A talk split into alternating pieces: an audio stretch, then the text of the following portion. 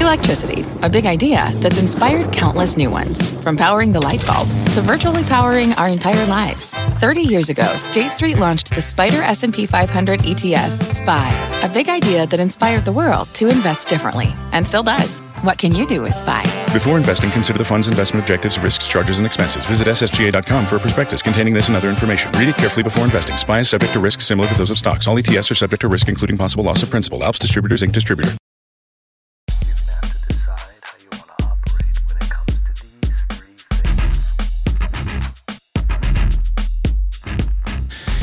Part of what you're trying to do as an entrepreneur, what I learned, is you're trying to predict usually about two to three years in advance.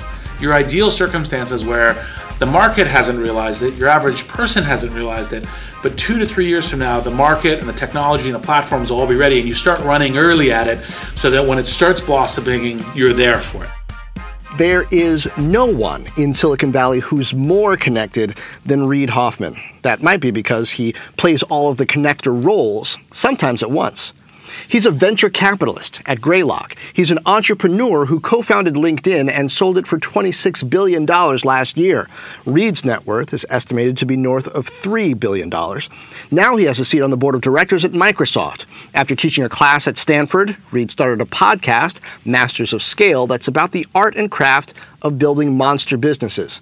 Reid is deeply qualified on that subject. He was a founding board member at PayPal and early on became its chief operating officer. That also makes him part of an eclectic group of characters known as the PayPal Mafia, former PayPal employees who went on to dizzying success. Members include Elon Musk, YouTube founders Steve Chen and Chad Hurley, investor Peter Thiel, and entrepreneur Max Levchin, just to name a few. I'm Jon Fortt from CNBC, and you're listening to the Fortt Knox podcast, Rich Ideas and Powerful People. I do this weekly, bringing you the highest achievers. We're going to learn how the very best climb to the top and pull out lessons along the way. If that sounds good to you, make this a habit. Subscribe on Apple's podcast app, Stitcher, TuneIn, Google Play. Tell a friend. I spent some time with Reid Hoffman last week when I flew out to San Francisco to moderate a debate. It wasn't politics. Reid was debating his friend, Tim O'Reilly, on the merits of spending gobs of investor money to build startups into dominant forces. You can watch that debate on Twitter. Look up my profile at Jon Fortt, that's J O N F O R T T, or head over to YouTube and watch at the Fortt Knox channel. After the debate, Reid sat down with me on the 17th floor of LinkedIn headquarters to talk about how he scaled from a preteen who was ambivalent about school into one of tech's most prolific builders. Here's Reid Hoffman. Reid Hoffman, thanks for sitting down for the Fortt Knox podcast. You're no stranger to podcasts. You've, you got Masters of Scale, which is your own, which is appropriate because not only were you um, founding board member at PayPal, early COO, also co founder of LinkedIn, you're now on the Microsoft board. Why are you doing a podcast? well, I mean, everyone's smart's doing podcasts. um, it actually it was a fairly funny and, and quirky and fun origin story of this, which is uh, I taught a class at Stanford called Blitzscaling. It's the book that I'm now working on, which is the theory, the, the, the why is Silicon Valley successful is actually not startup, it's scale up. And it's in particular hmm. blitzscaling. Because the startup story, which we can go into, is true but radically insufficient. And it's the scale up and the blitzscaling story. So June Cohen, who's the former executive producer of TED, came to me and said, "Hey, I think this could make a really good podcast." I actually truly hadn't thought about podcasts, and I was like, "Well, June's awesome, and she's uh, magical in her creativity, and she assembles great teams." So sure, since I'm working on this book, I'll do this Masters of Scale podcast too. And um, you know, when we uh, listened to the first uh, episode, I was like, "Oh." You're really creative. That's great. um, scaled businesses lead to public companies and they end up with valuations. And right now, we're at a point where some of those are getting pretty rich. When you look at that from your investor side of things and from, I guess, your, your board side of things at Microsoft, are we at a healthy point right now, or are we coming off of a healthy point or getting to one? Where are we? So, it's super difficult to actually make that call intelligently. It's one of the reasons it's a good question. And the reason is as you get to more and more of a networked world, we get to uh, larger and larger companies. And like one of the things that's been interesting, if you contrast the top five most valuable companies now versus 10 years ago, 10 years ago was more oil companies, now it's more tech companies, mm. right, in terms of how the whole thing works because they benefit from this kind of global scale in a networked world. Like oil companies have always benefited from global. But as the technology happens. And so then you get to all these other valuations. And the question is, well, are they going to be one of these huge, ginormous companies that benefits from the networked world? And what's the risk discount to that? So if you say, well, high probability then they are, then they're probably undervalued. Hmm. Moderate probability, then they're probably valued appropriately, and low probability, they're probably overvalued. And so it gets down to a company per company decision. Now, what it does mean is probably most of the valuations are probably too high right? Because only a small number will be, define the next platforms, the next major tech companies, and so forth. And so, on that risk-adjusted bet, if you said I took a portfolio of hundred of them, you know, probably ninety or something are overvalued, and ten are undervalued, or five are undervalued, and that's the that's the challenge for being a professional venture capitalist, investor, and so forth, in trying to discern those companies. Your podcast is about how companies scale largely. Part of what Fortt Knox is about is how people scale. So I, I, think it's interesting in late elementary school, junior high, you weren't always that interested in school. What, what was your path from that point yep. to becoming really focused on learning what you could and what you were going to be able to build?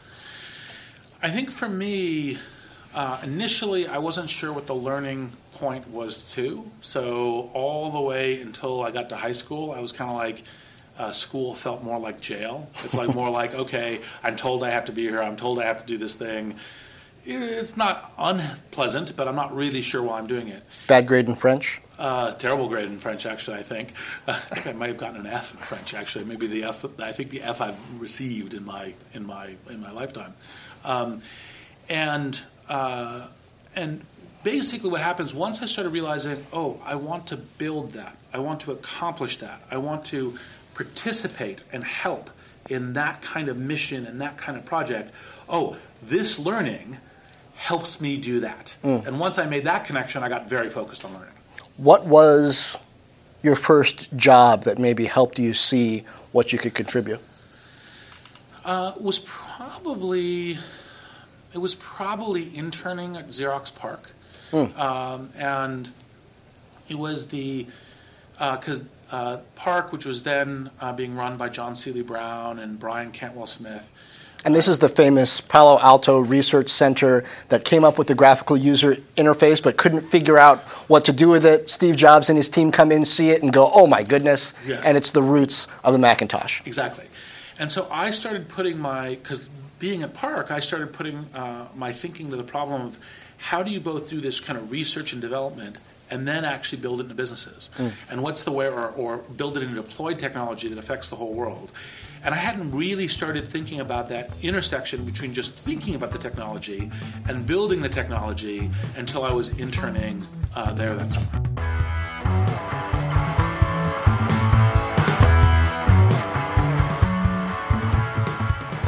Where does that human experience part come in. As, as, a young person, you were into games, right? I, I think there's a story you've told about how at age 12, growing up in Berkeley, you actually got named credit uh, in a Dungeons and Dragons variant game. I'm a kid who is into D&D, AD&D at age 7, 8 for for example. What is it about you, the way your mind works, the way you look at problems that that kind of a, a role-playing game experience kind of resonated with? Right. So it was both uh, role playing games, which was kind of the question of human narratives, the story. Uh, how do you actually have kind of a heroic quest, which is one of the things about D and D and RuneQuest, which was the variant I was I was playing and involved with. Um, and then also I played a lot of board games. Uh, and actually, when I've been asked about why it is that I am unusually good at strategy. A lot of it actually comes from the board game side. Huh. A little bit less the D and D side. Which board games? Uh, basically, every Avalon Hill board game that was made, I played. right, so it was the it was the whole range. Uh, the classic one to learn on is Tactics Two. Huh. right, but the um, uh, but it was the sense of question of, of how do you have a multivariant, multi-phase strategy when it's person on person competition, how are you playing against the person? One of the benefits to the board games versus chess and Go is how do you have a configurable strategy against some randomness? So, for example, when you're doing dice rolls to determine um, whether a particular conflict will go your way or not, and you have a higher percentage because you've organized a strategy the right way, but not 100%, you have to have fallbacks for when that doesn't work. And that's actually important in the real world. The real world doesn't work like chess, doesn't really work like Go. It has a lot of uncertainties and a lot of epistemological blindnesses to it, and you have to configure your strategy that way. And that's the reason why that part of the strategy was kind of core to how I started thinking about tech strategy and business strategy. I learned the hard way. If you're not a ranger with a sword of sharpness, going up against a lich, you need a backup plan. Yes, that's that's always always true. Paladin would be much better. Oh, pa- see, that, I guess that's yes. a backup plan. You got to have a paladin in your party. Um, when you went then to boarding school uh, as part of your high school uh, experience, but your family was big public school advocates. How did, how did that happen? And did, you went across the country? Yes. So, first, um, I applied for and got into a boarding school called the Putney School in Vermont without my parents knowing, and then persuaded uh, them that I should I should go there. Now, this is before the web, right? So, how yes. do you get an application to a boarding school without your parents knowing? Well, a, a friend of mine had said, "Oh, I'm going to boarding school," and I went, "Ooh, that's a good idea," because I got the independence gene a little early. Okay. Right, and so I was like, and so. So, I, what know, are you, 13, 12? 12, I think. I have to go back and check. And so you mail for the application. You get the application. You fill out the application. Uh, I had enough money from working on uh, RuneQuest and other things to pay for the fee to send the thing in. Got accepted, and then went and, and started pitching uh, my dad principally on on paying for it. And because I'd done that, I was actually open to coming back to California uh, for school. I think if I hadn't done that, I would have gone to the East Coast or somewhere else for school. Oh, so you didn't actually go to the school in was it Vermont? Or? It was in Vermont. I went to high school in Vermont. Oh, you did. Was, okay. And because I went there, I was open minded to coming to Cal, Stanford, etc.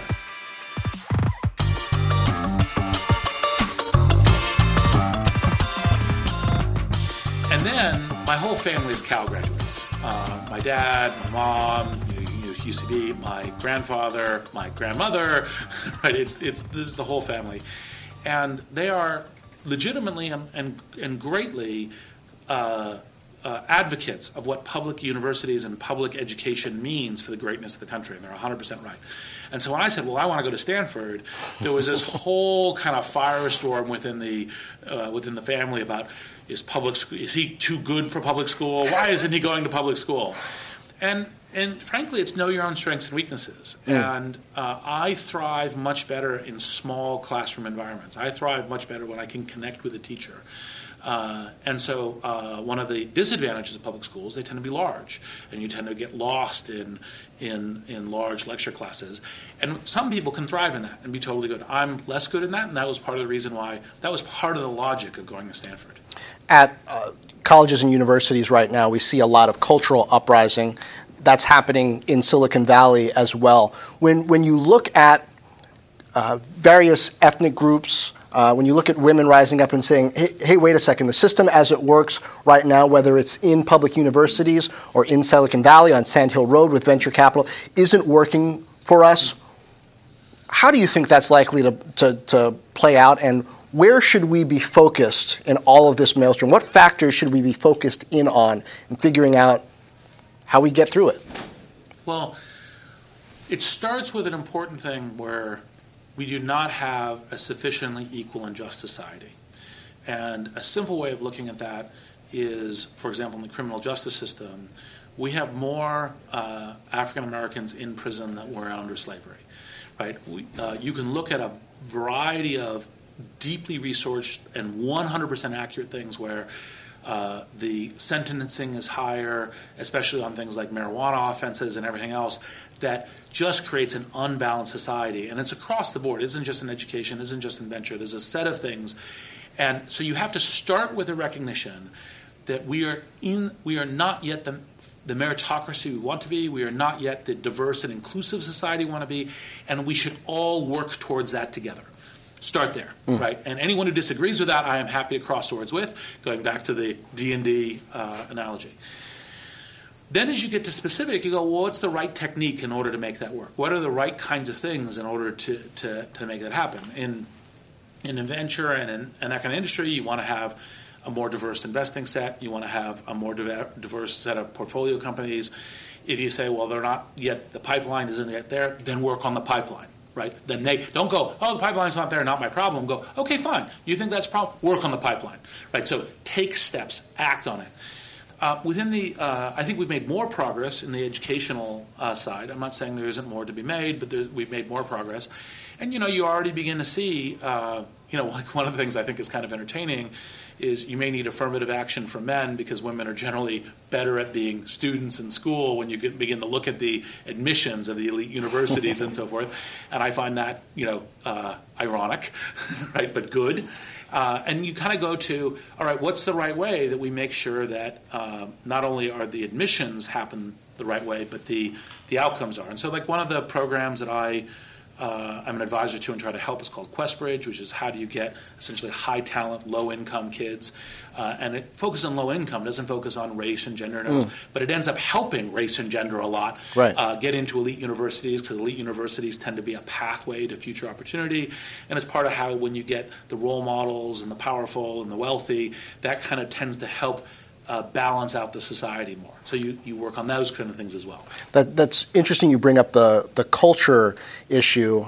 I worked for a while in Kentucky and got to spend some time in Appalachia, and it was an eye opener for me because some of the same dynamics that I had seen growing up so much defined as racial, there were not. You know, people from Western Kentucky or Northern Kentucky looked down their nose at Eastern Kentucky when they heard the accent right? And it was the same. I, I saw it playing out various ways. People from Indiana told jokes about people from Kentucky and people from Kentucky told the same jokes about people from Eastern Kentucky and West Virginia. There's kind of this cycle of um, discrimination. But on the on the culture question, it's not necessarily just much about as much about gender or race. Sometimes it's about knowing how to operate the norms within an environment, how to behave. Even smart people talented people can have trouble overcoming that. How do you do that in Silicon Valley? So, I think part of what you do is you say, well, if you're a leader in Silicon Valley, and I try to exemplify this, I try to do what I'm just about to recommend, which is make sure that you're putting energy into helping the right high talent, diverse individuals learn the culture. Whether it's anything from doing podcasts or other things to mentoring or teaching classes or you know sometimes at Greylock we'll, we'll assemble a group of students and we'll talk to them and we try to we try to make sure and Greylock does like communities around product design and infrastructure scaling and growth hacking all that and we try to make sure that those are diverse and inclusive right? So that you go okay you this is the way you learn it right? By by participating by being part of the network by being part of the community and it ranges everything from one-to-one mentoring to inclusions in the small groups and the events that make these things happen.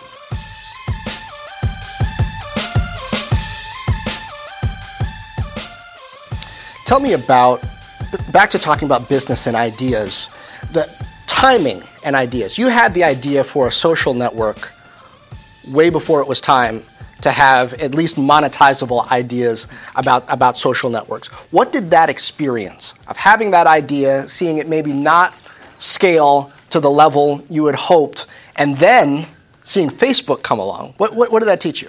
Well, so I was lucky in that I, I, I have always been kind of of the mind that uh, reconfiguring how we communicate, how we identify each other, how we work with each other, how we how we live together, how we play together, was one of the key things that would help transform human destiny. Hmm. And so, why, why, did you always have that idea? That's kind of a big idea to have well, always had. Well, it was had. roughly speaking, like when I decided not to be an academic, which was, was at Oxford, to come back and be a builder of software. Hmm. It was what I cared about is how we evolve as individuals and as a group, all the way to the entire group of humanity. In which case, you said, well, what's the things that uh, that make that happen. Now, my initial idea was not a particularly great idea. My initial idea is, oh, you can create a new personal information manager. Remember what those are, right? Right. And that can help configure people's worlds and how they thought about people. Oh, we'll, we'll start with that. And then it was PIM was like what, what the Palm Pilots did. Yes. Addresses, emails. Exactly. Right, phone numbers. And that was the initial idea. And then I went, oh my gosh, no, no, no, it's going to be online, it's going to be the internet. So I abandoned that idea very quickly, thinking it's actually, in fact, this, this system, this metaverse that we're all in, that actually, in fact, isn't cyberspace, isn't a separate, like we go to cyberspace. No, it's actually, in fact, in our lives around us. It, it, it, it, it's more like the Star Wars Force, right? It's kind of more like it, it, it, it connects us together, it binds us together, we operate within it. And, and so I had that uh, insight, not uniquely, but very early. And my first startup, I learned all the startup mistakes. I learned, oh, actually, in fact, you have to build distribution into your plan. You have to think about uh, what is the, the path by which you create differentiation and rapid scale, all those kinds of things. What And, year was that? Uh, that was uh, 97. Okay. That's when I started. And uh, it was called uh, relationships.com first and then SocialNet. And I had the benefit of I was essentially given a mulligan because the, the, the, the internet wasn't fully ready for these identity platform networks. And so when I learned all this stuff, I could go again. And that's part of what enabled LinkedIn to happen. In between LinkedIn and um, relationships.com, PayPal. You were part of the PayPal mafia, which is what we call people like you, Elon Musk, uh, the YouTube guys who, who came out of that really pretty phenomenal uh, group of people. You've also said that because of your PayPal experience, even though you're in charge of making payments related investments at Greylock, you haven't made any because you see all the things that are potentially wrong with payments companies. So, what's yet. not yet. Yes. What are what is the range of, of benefit and I guess problems that your experience has brought you? You think? So one of the really important things about entrepreneurship is uh, just because something hasn't happened yet doesn't mean it won't happen now. Because when it's new and it's big, and that's frequently it's been tried a number of times. Like for example, right now there's a whole bunch of people working on virtual reality. And by the way, virtual reality they've been working on companies like that since 1990, maybe even earlier. Right. And so you're like, okay, well, all those have failed. And if you just conclude all virtual reality companies fail, then no one will do it. But actually, in fact, it's when you get to that right timing, when the, the platforms are right, when the business model's right, when the market's right. And part of what you're trying to do as an entrepreneur, what I learned, is you're trying to predict usually about two to three years in advance.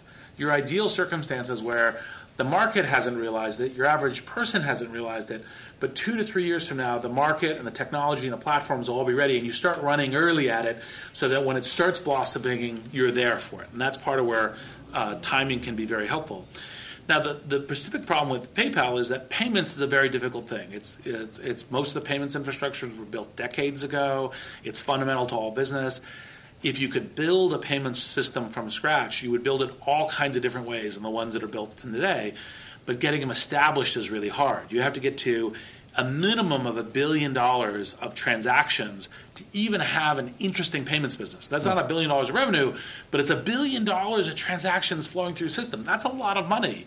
And by the way, people are really, they don't want the payments thing to screw up. So they don't want to go with startups. They want to go with what's tried and true. They want to have it very reliable.